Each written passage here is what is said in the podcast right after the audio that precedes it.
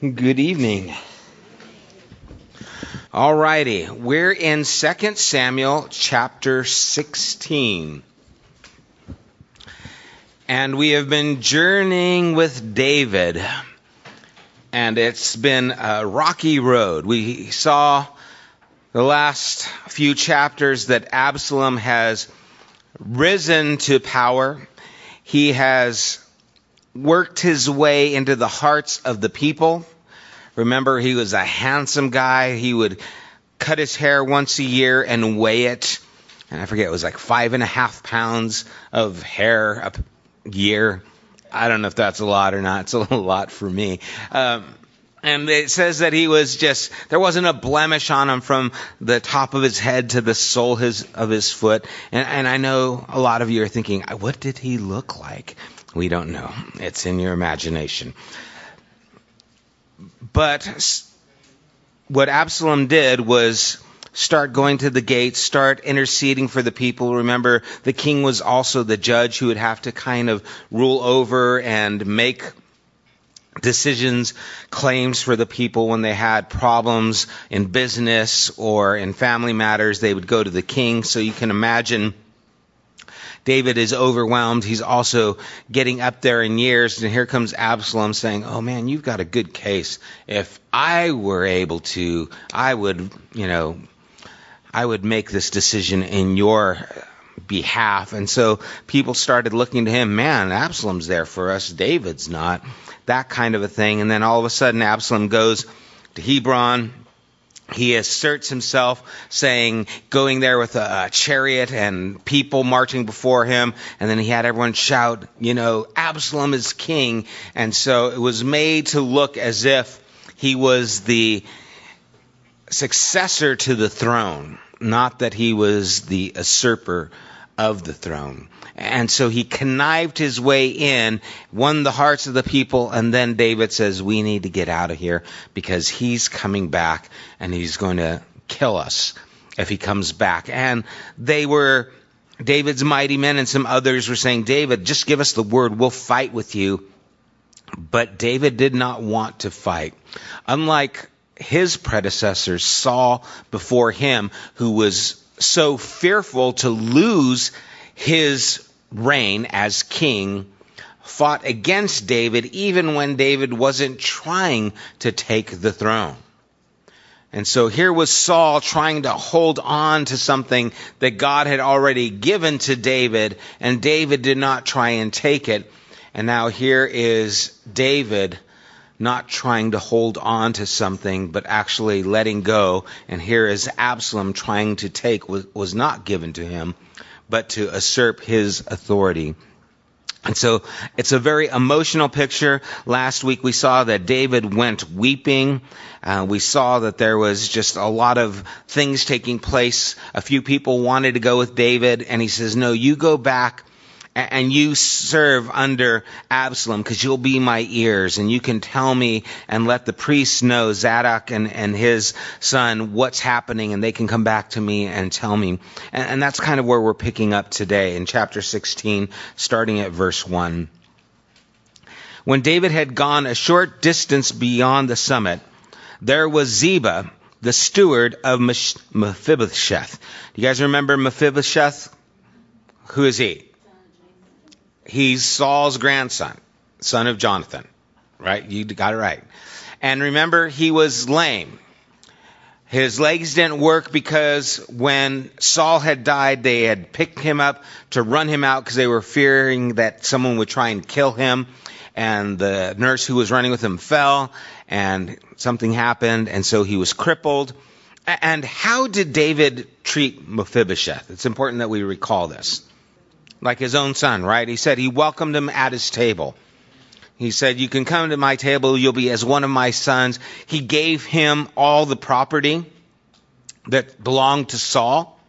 And so he gave him just kind of re-gave him, I guess you would say, all the things that once belonged to Saul. He made sure that those are yours and you, your people will take care of those things. So Ziba is the steward of Mephibosheth. He's the one who's taking care of the land and all the things.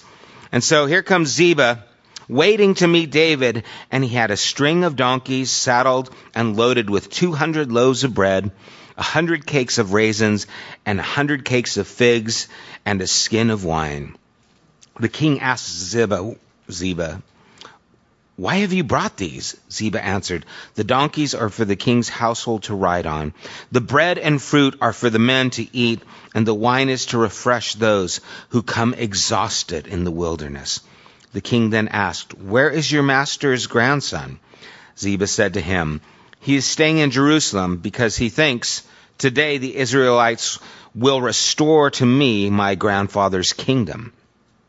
Then the king said to Ziba, all that belonged to Mephibosheth is now yours. I humbly bow, Ziba said. May I find favor in your eyes, my lord the king. Now, this sounds just very nice, doesn't it? I mean, here comes Ziba with these donkeys to give to David's household so they don't have to walk. He, he's coming with this food to feed the men and some wine. Just, hey, I know you're in a hard place. I want to refresh you. And David says, Well, where's Mephibosheth? What's, where's your master, Saul's grandson? And he said, He's in Israel. And now he hears that he's hoping to take over and to gain his kingdom. And so now imagine you're David and you've been so kind to this man, Mephibosheth. You've extended yourself to them where most kings would have killed him, slaughtered him, just to eliminate any possibility of someone trying to usurp and, and, take the throne back, David was kind and welcomed in. In fact, he said, Never a night will go where he does not sit at my table. And then to hear that, well, he's staying with Absalom and he's hoping to get Saul's kingdom. And so it cuts David to the heart and what David does is tell Ziba, whatever he had then is yours. Doesn't that sound just like, okay, yeah, what a terrible thing? You know what the terrible thing is? Ziba was lying. In chapter 19, we're going to see that it was a ploy. And isn't it awful that people will manipulate situations even when they're terrible to have gain. We see it constantly whenever there's some kind of tragedy in the world. There's an earthquake in Haiti. And, and, so everyone is trying to do what they can to help because of the hundreds of thousands who have died and are homeless and are suffering. And all of a sudden, these people out of nowhere say, hey, we're here to bring aid to the people of Haiti. And they never do. They just take the money and run. And you think, how could someone do that? And people do that for every kind of noble cause to save children, to stop famine, to help disease. People will use the situations to manipulate them for their own good. And what's worse is Ziba knew how to do it. He did it well. He came with bearing gifts. You know, here you go, David. Man, I'm so sorry, dude, what happened to you. And what's he doing? He's just working him. He's manipulating him. He's doing it to get his own. Now we look at this and we can say, man, that's Ziba. But what we need to do is think about our world and, and how we live. And do we manipulate situations to make ourselves look good? Yeah, it might not be to the extent of some of the things I mentioned. We might not take money from, you know, the children in Haiti, but maybe we bend the boss's ear so that he favors us over someone else. You know, I'll take credit for this thing that was done well. And the boss says, Oh man, who took care of the, uh, you know, the Ziba project? There's, you know, oh, well, you know, I, I did, you know, I wanted to make sure it got taken care of. And really it wasn't you, it was someone else. But you took the credit because you were there and you knew you could. And so you kind of manipulated the situation to make yourself look good because hopefully you'll get the promotion. People do it in churches to try and get the pastor's favor. Not here, because uh, I don't have any favor to give. You know, cool. See you later. You know, I mean, it's not like you're going to get a promotion or uh, promotion or something. And so, but people will work things out. I, I've seen it, especially if it's a prominent person, a person who has some kind of authority or, or prestige. I, I've seen people just go and sweet talk people, and you know, I'm with you. I can remember this one situation. I, he's got to change the name so the innocent maybe I don't know. So I just know that there are situations when I've heard people talking about other pastors and it's because they wanted to look good for this pastor. And they say, "Well, what do you think about this?" And they know what he thinks about that. But they just want to ask him so that they could put this person down. And why are they doing that? Well, because they want to lift themselves up. Well, yeah, I, I see things like you do. Me and you, we're on the same wavelength. Man, we've just got a, a kindred spirit. There's a there's a t- term you hear. Yeah, we're just on the same wavelength, you know, you and me. And there they are, buttering things up, trying to make things work out. And it's for their own sake. And that's terrible.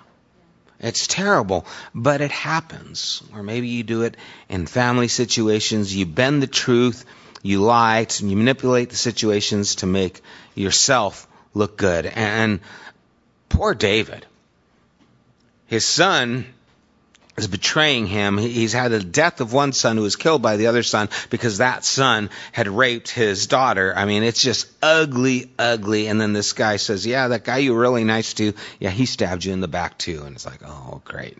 Okay, well, whatever he had was yours. In verse 5, it continues, As King David approached Bahurim, a man from the same clan as Saul's family came out there. His name was Shemaiah son of Gera. And he cursed as he came out. He pelted David and all the king's officials with stones, though all the troops and all the special guard were on David's right and left.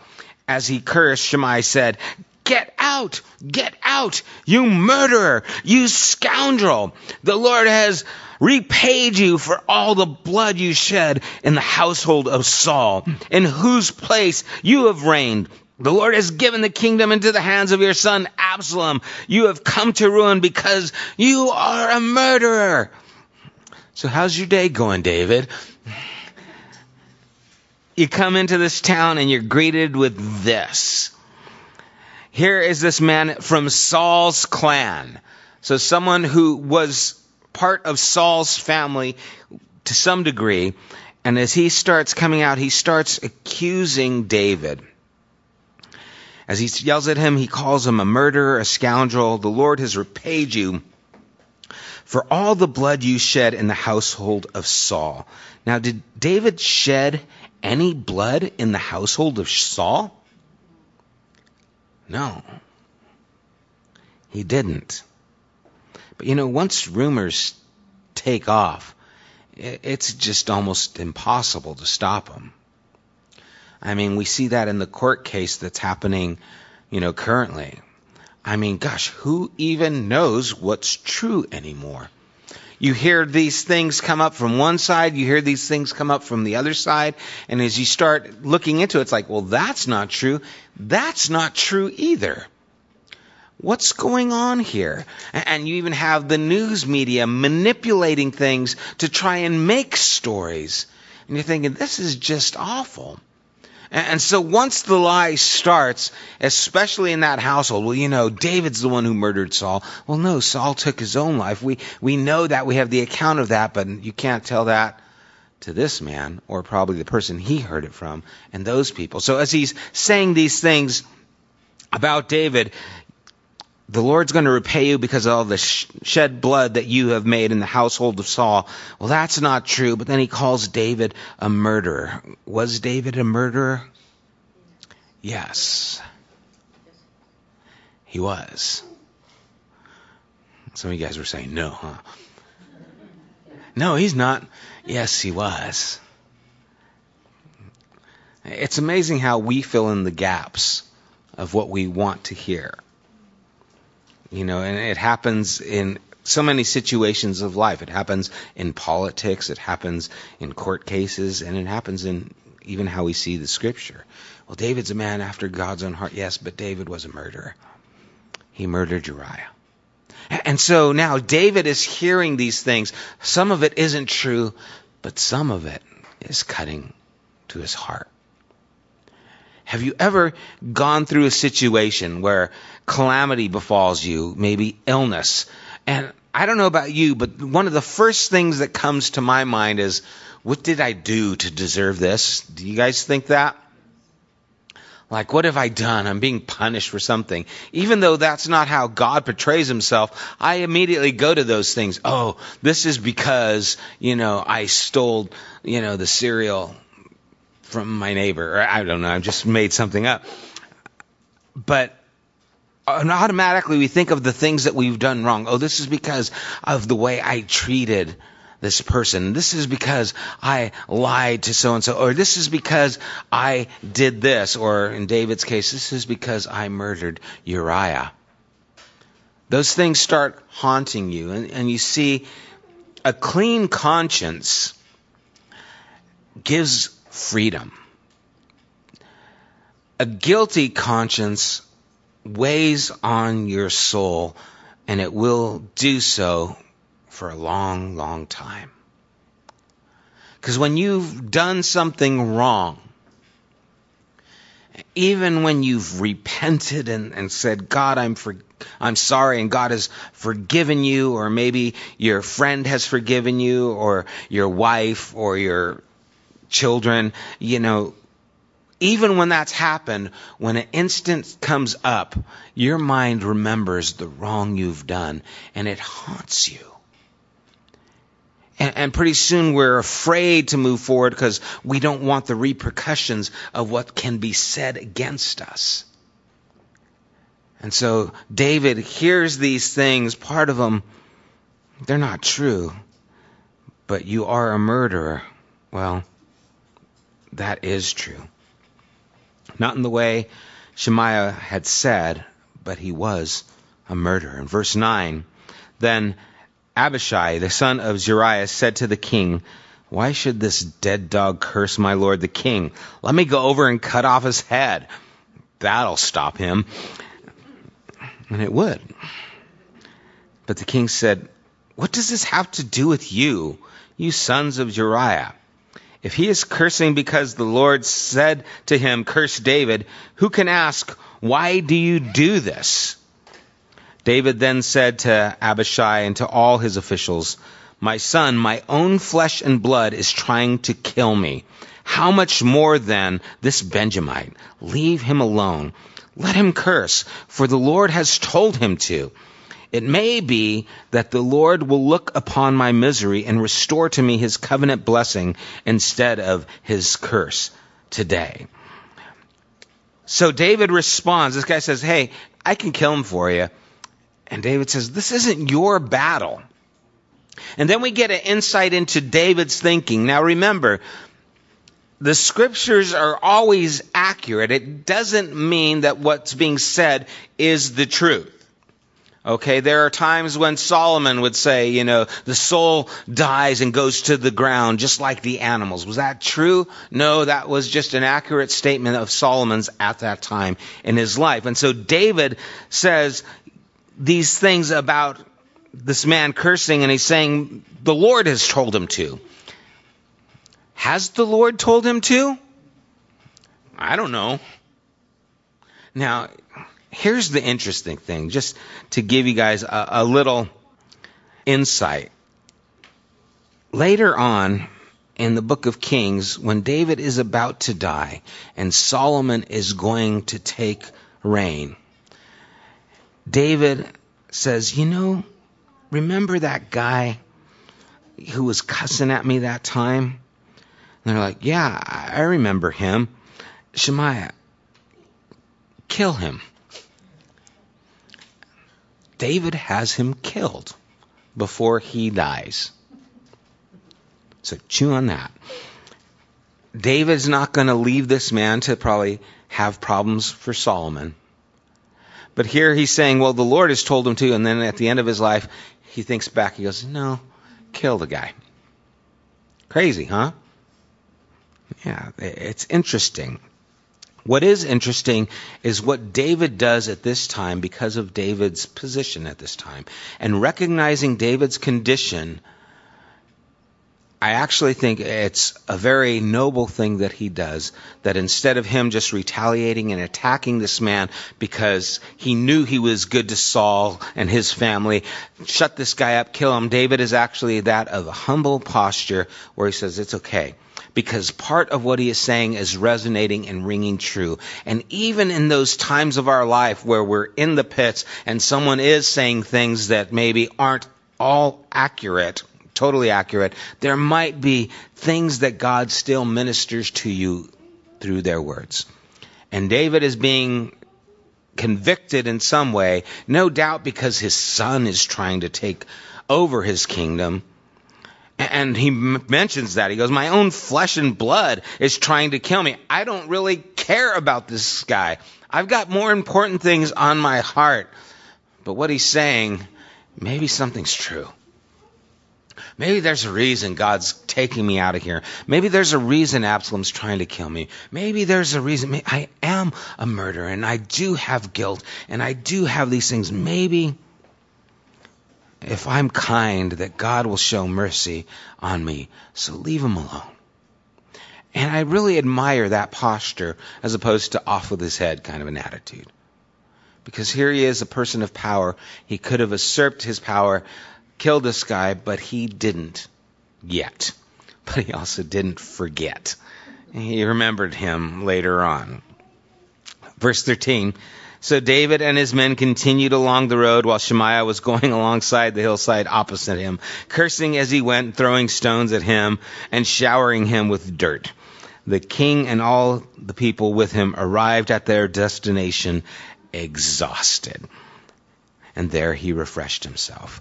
Doesn't that just, can't you just feel that exhaustion? This is not just physical exhaustion. This is emotional exhaustion. This is exhaustion on every point. Oh my goodness. I just, I'm dead. I'm exhausted. Have you ever been there? Where things have happened in your life, and maybe it's with family that have just drained you, and you haven't slept for days and you've been worried about these things for months. And finally, there's nothing you can do and you come to the room and you lay down and you are just exhausted. And that's the picture of David. He gets here, he's exhausted, and there he refreshed himself. In other words, he was able to eat, he was able to rest. He's finally able to start regaining some composure from the events that have been happening to him. And so we see David going through some incredibly dark times. And remember, David's son went through similar things. And I'm not talking about Solomon, I'm talking about Jesus. Jesus also went through times of darkness. He went to Gethsemane and he stayed up all night praying and sweating, as it were, drops of blood, and they would not watch for one hour. Those who were closest to him didn't realize what he was going through. They fell asleep. And he said, Okay, let's go. It's time. And this is something that we see in David, but we also see that our high priest also has been touched with infirmities like us, yet without sin. He wasn't a murderer. He didn't deserve any of the accusations that they gave to him. But we understand what it's like to be exhausted like this, to be hurt like this, to be betrayed like this, to be used like this. And here it is in, in the scripture. Verse 15. Meanwhile, dun, dun, dun, scene change, Absalom and all the men of Israel came to Jerusalem, and Ahithophel was with him. Then Hushai, remember Hushai is David's spy now. He was the one who wanted to go with David, and David said, No, you, you go back, you can be my ears over there. And Ahithophel who used to be David's counselor, is now Absalom's con- counselor. And, and what David wanted specifically was for Hushai to go and confound Absalom's counsel because Absalom gave good counsel. And so he was like praying, maybe God can make his counsel foolish and maybe you can help thwart that good counsel that Ahithophel usually gives. So then Hushai the Archite, David's confidant, went to Absalom and said to him, Long live the king! Long live the king! Absalom said to Hushai, So, this is the love you show your friend? If he's your friend, why didn't you go with him? He's talking about David. Hushai said to Absalom, No, the one chosen by the Lord, by these people, and by all the men of Israel, his I will be, and I will remain with him. Furthermore, whom should I serve? Should I not serve the Son? Just as I served your father, so I will serve you. He's lying. All these people are a bunch of liars. It's happening. And there it is.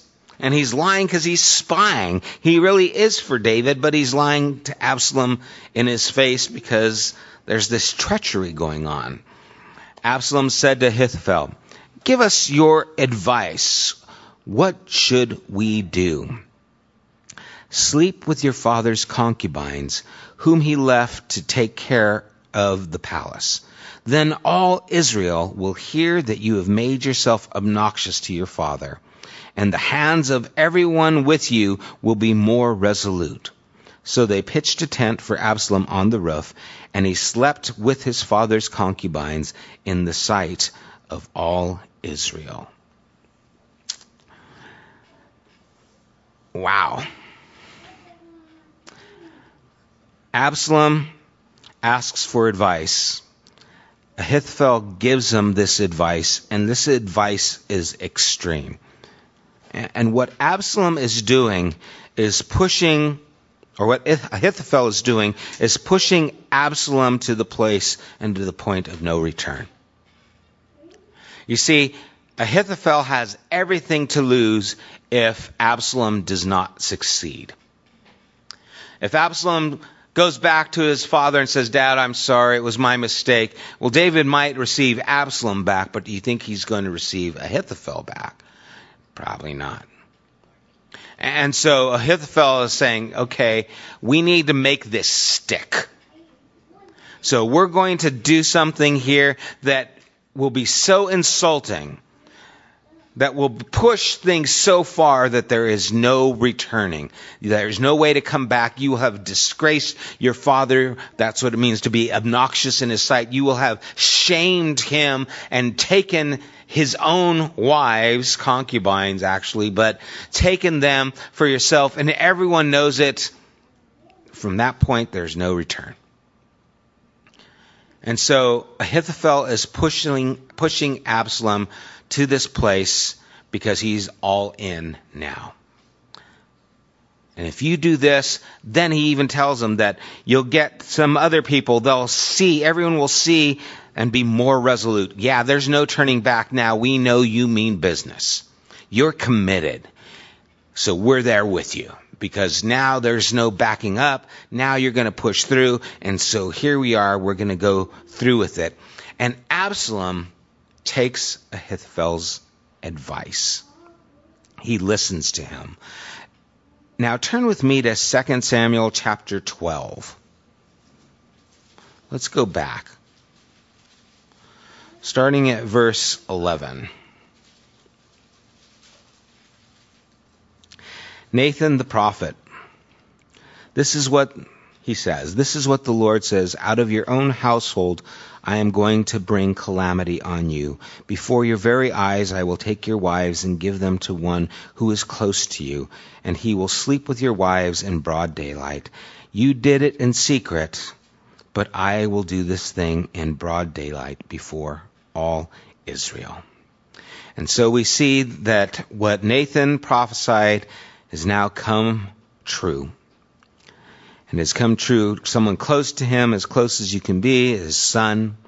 And what you did in secret, David, sleeping with Bathsheba, I'm going to now bring open to you.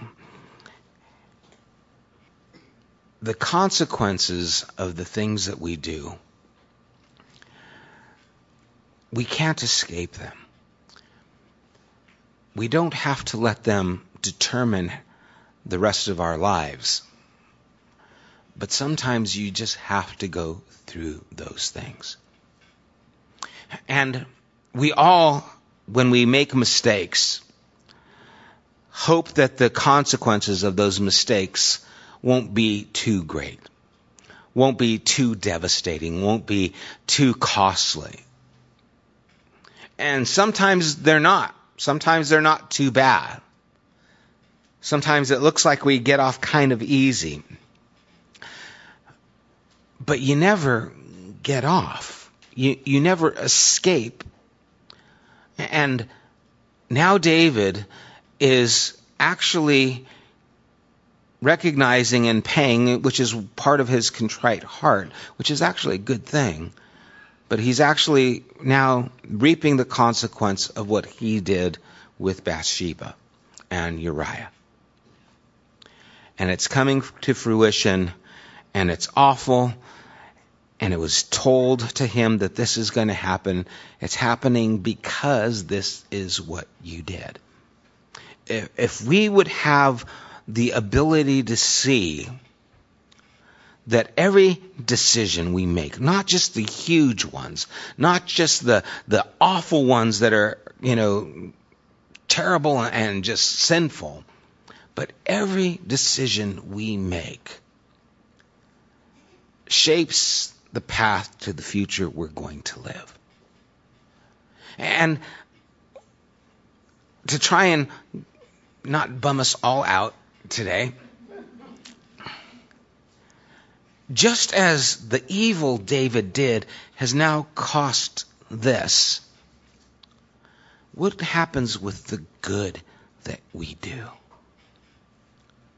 What happens when we are generous and when we are loving and when we do invest our lives to, to help and not to hurt, when we are selfless and generous,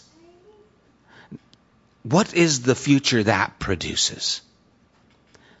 What, what will that lead to?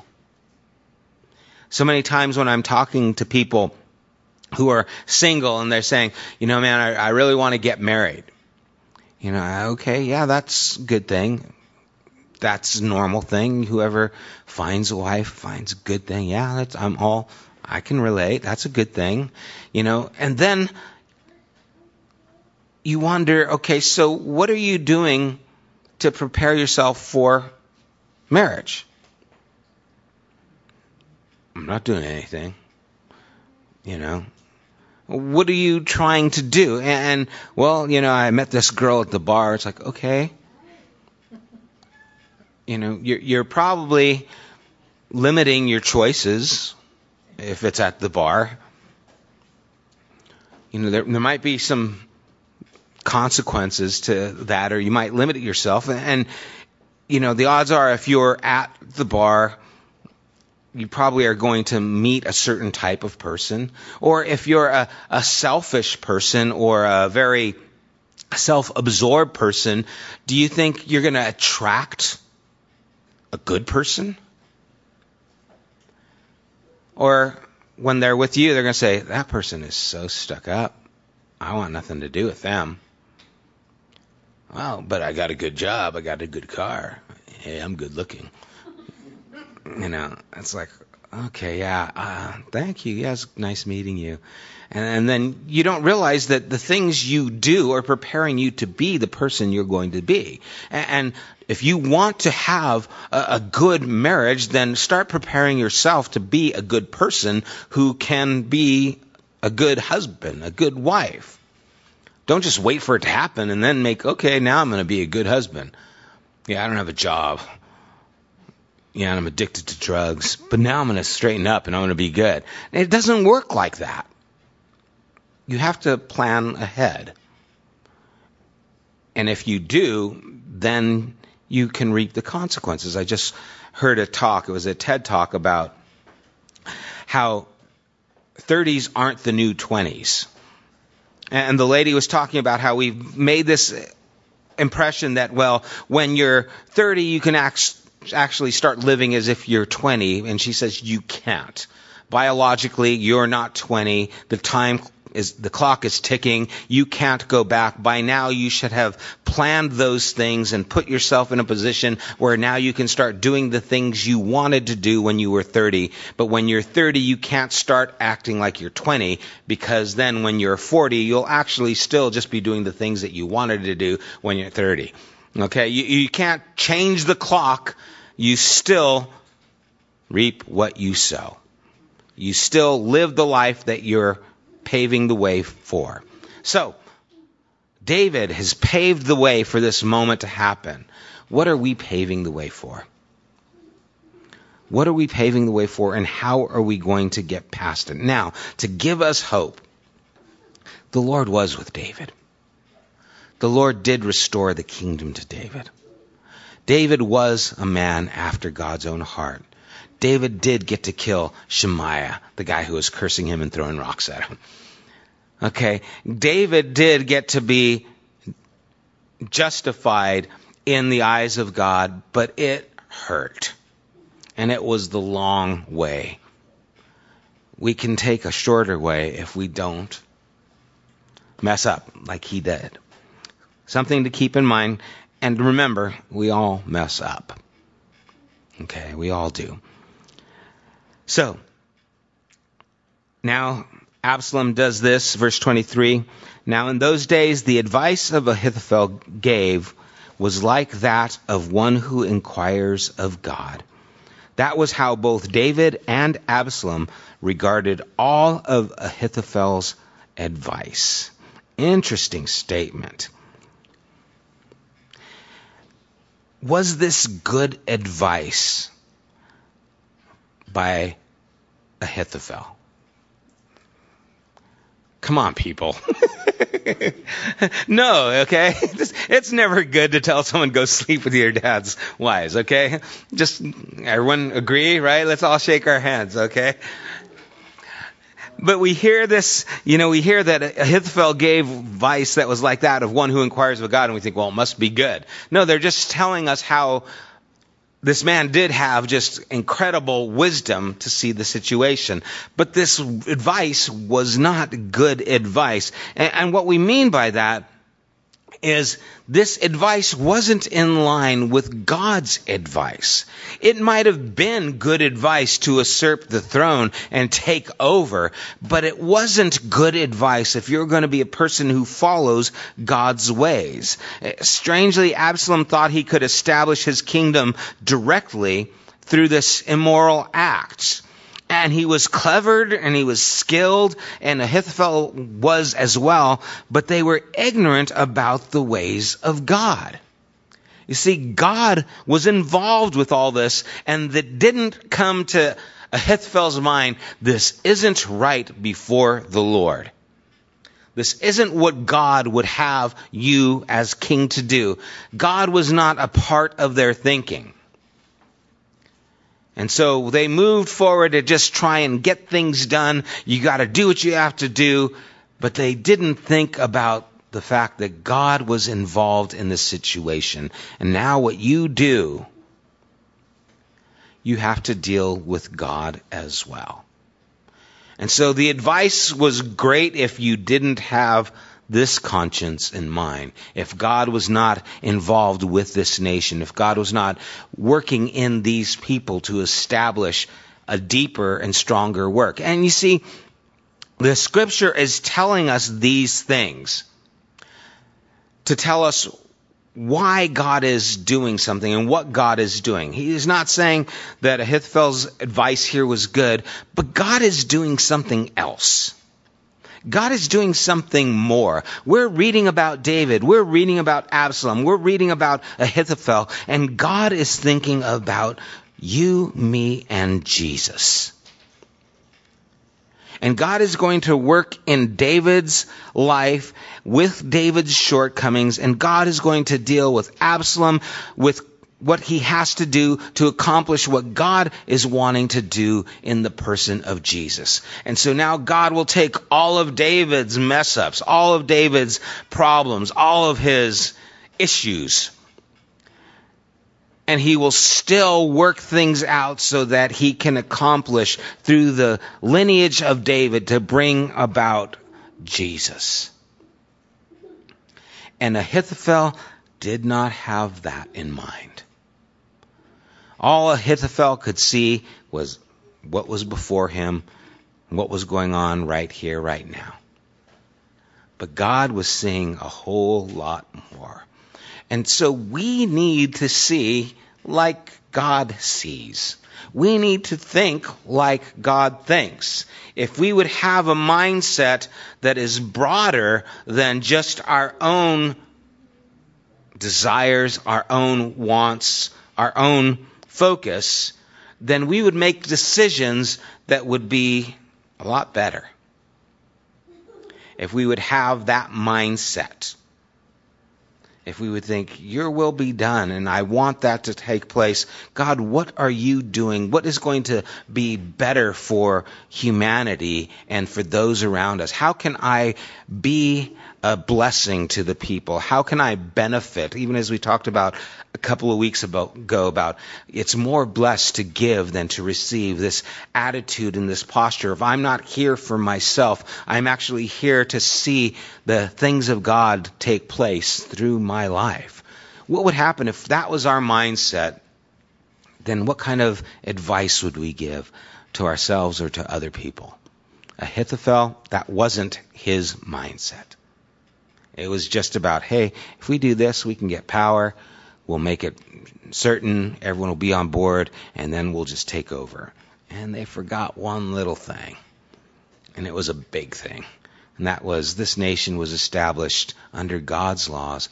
God was working to accomplish something. And you're not going to fight against God and win. And they won't. Not to blow the story, but next week we'll see that. They don't. Any thoughts or questions on this chapter? Yes. No, I was saying that kind of tongue in cheek, just because Shimei was a pain in the neck right now. Um, I think David killed him because he didn't want him to be a threat to his son Solomon. I believe that's why David actually had him killed. Yeah, I don't know. I don't know. I mean, there were some people that God wanted to be killed, you know, and then some people he didn't. And, you know, we don't know much else about this man except that he, David didn't forget, you know, which I, th- I think is interesting. Yeah, and it was at the lowest point of his life. I'm sure it left an impression. And it might have been at that time that David says, you know what? No, that's not true. I was not, I did not shed the blood of that household, and that is not true, and I don't want that person going on telling that lie, you know. Um, should he have killed him? I don't know. I don't think I would, hopefully. You know. Yeah, yeah, now he did. He killed at least him. Well, yeah, David had his hands were full of blood, just in battle and those things. But the Lord had sent them out to battle too at those points. So, yes. Where was he headed? Where was he going? I don't know if he knew exactly where he was going. I don't recall. That's okay. I don't recall where he's going. I know he he was journeying before things stopped. We don't really see, I don't think, an end to where he was going. So I don't know if he had a specific destination. I don't recall. But chronological order. Um, actually, there were some parts that weren't, as we read earlier when we talked about the Ark of the Covenant. Remember David uh, bringing the ark into Jerusalem after all the battles were done, and then right after that chapter, we go into all the battles. Um, and so that chapter, they believe that was just trying to show that this is what was happening with Jerusalem being restored into having the ark. But then, so that chapter I know was one that wasn't in order, but I think the other ones, for the most part, are taking place. You know, I don't recall in reading it showing there being another detachment of order. So, not that I'm aware of. I think that that Saul had sons, that were around, you know, still, because David didn't slaughter them, you know, and he did have people there. There was even the one man who tried to become the king, you know, and, and wasn't, and it says he was a son of Saul. So Saul had a number of sons, and we don't have all their names. And so I think it very well might have been just another situation. You know, because Saul, yeah, Saul didn't do too well. And so David might have known some other sons. I don't recall that being a different, you know, referring to back at a different place, though. Any other questions? Because they're full of questions today. Any thoughts? Definitely stands out. I think the point of his beauty was that he was able to win the hearts of the people. You know, I think everyone's like, "Oh, he's good." You know, he's easy on the eyes. You know, so people liked him. I think that was the point. But yeah, we definitely see this rotten character. Definitely. We are here for a purpose, but that doesn't mean that what we do is God's intention, or our purpose is, or God's purpose for us are the things that we do. We are here for a purpose, and the scripture tells us He has shown you, O oh man, what is good and what the Lord requires of you to do justly, to love mercy, and to walk humbly with God. That's, that's what God wants for us. Now, when we don't do that, then our purpose is being tainted. Our purpose is being kind of hijacked by our actions. So you were here, you were created to do good works that God wants you to live in. And that's God's desire for everyone. But when a person chooses to murder or to rape, they're not walking in God's will, and God's desire or plan isn't that they do those things. They are making the choices that they want to do, and they do those things. And that's not part of the plan. That's not part of God's plan. That's part of their plan, and God works in spite of those things.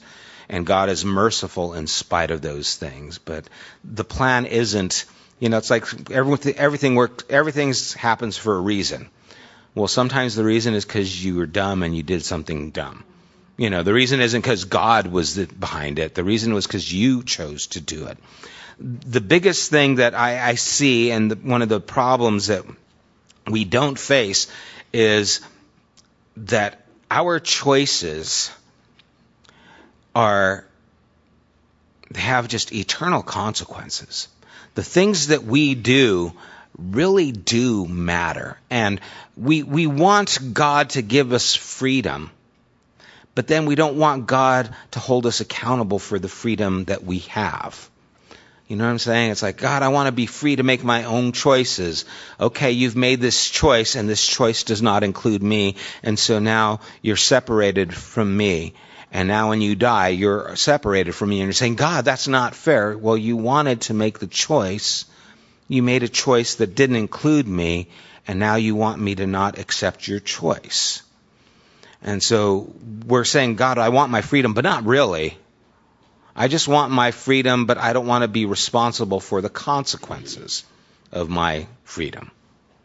And God has given us freedom, but He hasn't given us freedom from the consequences of the things that we do.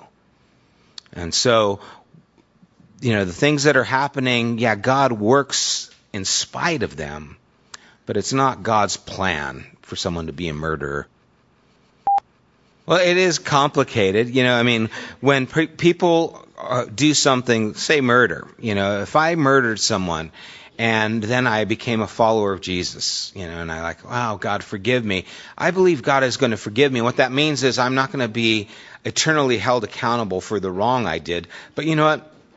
I still need to be accountable for the wrong I did. And I think as a follower of Christ, what I would do is want to go and confess and say, hey, I did this. I deserve the consequences. You know, if it's prison, if it's death, I accept the responsibility for the things that I've done. But I know I've been forgiven beyond that. And God's grace is further than we can imagine, and it stoops lower than we can go. But there's the consequences, what we, you know, we reap what we sow. And so we need to be careful that just because things aren't just in our world, people get away with it, quote, no one really gets away with that. It, it will have an effect on their life here as well as eternally. You know, the people who cheat and steal and kill, they do not really live the life that is abundant that Jesus talks about.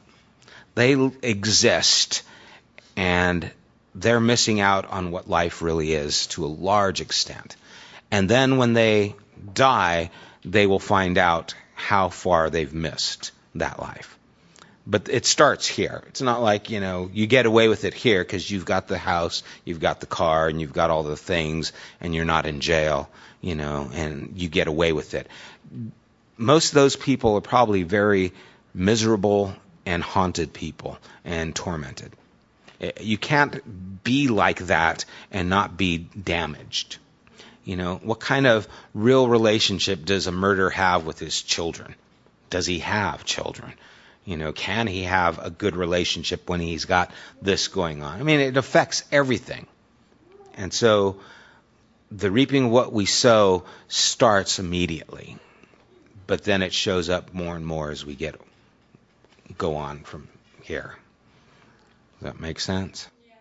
Okay. That's a good question.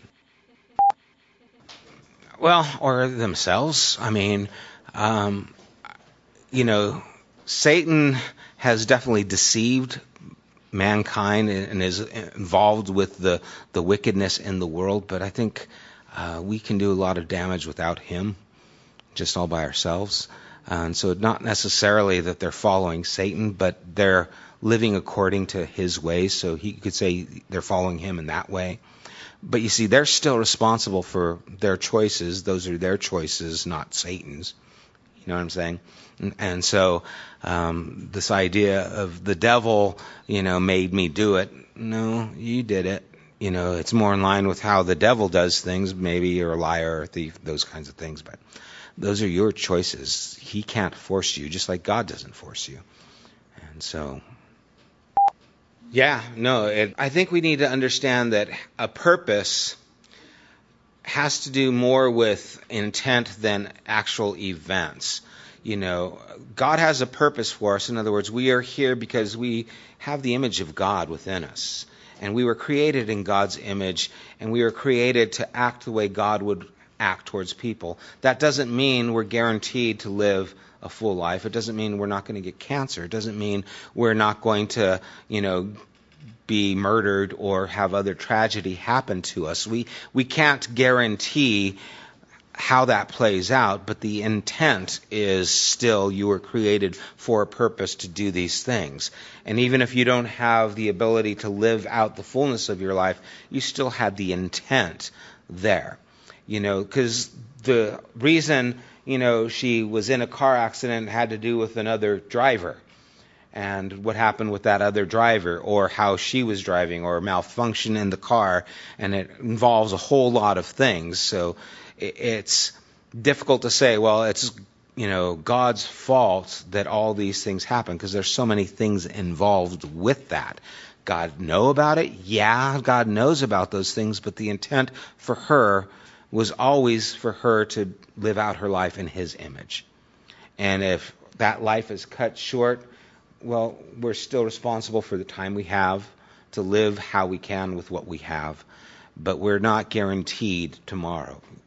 Um, James tells us our life is like a vapor. One day we're here and then we're gone. Tomorrow isn't promised to any of us because we live in a world where things happen, you know, and it's not like God makes those things happen, but they're going to happen. And sometimes, you know, life is cut way too short at least in our eyes. Um, but we still are intended to live a life that is good. And, and, it doesn't mean that she didn't have a life of purpose, even though it was cut short. She still could have had a life that had meaning and purpose. I mean, she's got children now, and that who knows how that's going to, you know, change the rest of the world. I mean, it, it, it's really amazing the acts that one person does, and we never see all the rippling effect of that. And so who knows what these children will become. Oh, it's horrific. You know, it's just tragic. And there's, I don't understand it fully. you know, and remembering that we live in a world that is broken, that is fallen, and terrible things happen all the time. You know, I know children who get cancer. It's like, why? That just doesn't seem right. Well, we live in a broken world. Romans 8 tells us that the creation groans as a woman in childbirth because of the corruption that is in the world. You know, that actually the, the sin that we do and live in has an effect on nature itself and on our biology and on the world around us. Um, and so there's the ramifications to that end. And, you know, we live in this broken and sick world, and things happen that aren't, you know, aren't good. And it's hard to understand, but we have to recognize the condition of the world that we're living in. And, you know, why those things happen are really because of how we live our lives until redemption happens. That's why we all die. I mean, it doesn't matter if you live to be 90 or 20, you're going to die. You know, and it doesn't matter if you're healed like Lazarus, he still died. He's not walking around somewhere, you know, still. He's somewhere. Well, when I say cut short, it's from our terms. You know, we expect a person to live a longer life. Cut short in our mind means, well, we expect a person to live, you know, 70, 80, depends. I don't know how old they're supposed to live. Hopefully it's a while more because, you know, it gets closer and closer. So when I say cut short, and it's in our eyes and from our standards, you know, of what we know a person normally lives, I think 73 or something. I don't know. Depends on the country you're in. But that's what I mean by cut short. Our lives are of infinite value, regardless of how long we live. You know, I, I always think about this, and, you know, the families I know that have children with special needs, those children will not usually amount to a lot society wise. They will not accomplish a lot. But those children usually have more of a effect on the character of those families than anyone else for, for the good. They shape the character of those families in ways no one else and nothing else could. And so here you have a child who's in a wheelchair, who can't talk, can't converse, and he has shaped the character of the entire family for the benefit. I don't think we recognize the potential that we have to do good. And I think God sometimes takes these examples and says, see this person, they can't do anything, but they do more than you can imagine. What would happen if you really had intention to do good and be a person, a character that would shape the people around you? You know, and so all, all of us are, are given this potential. I mean, we have this gift of God in us that we need to recognize, that we need to surrender to, you know, that we need to acknowledge, that we need to repent and turn to and yield to so that God, who's created us, can actually be our Lord. Because the potential in us is amazing for incredible good or incredible evil. And it really is who we will yield to and how we will yield. Um, I don't know if that helps, but you know, I just see that we have the ability to do more than we really imagine. And if we would recognize that and give ourselves to that, we could do a lot, even if our lives are only, you know, here for a short time. Well, this turned heavy. Yeah. And then here's the question Did Eve have any children before the fall? Before the fall?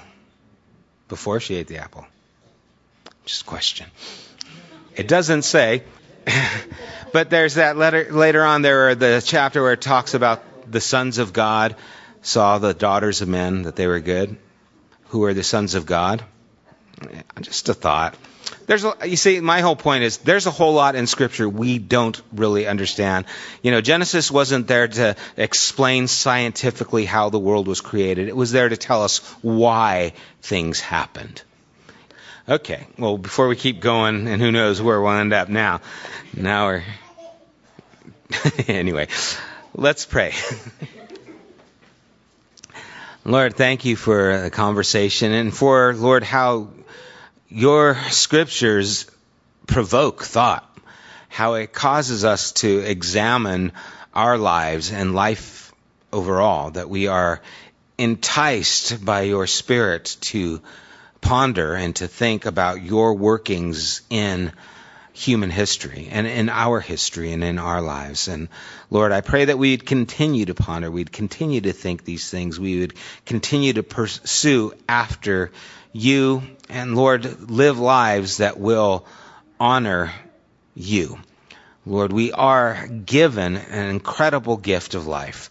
And Lord, you are the author of life, and may we yield ourselves to you that we might have life to the full, even as you've come to give it to us, Jesus. As we surrender ourselves to you, you lift us up, Lord. You equip us, empower us, and Lord, give us direction, we pray. We do thank you for this time. In Jesus' name, amen.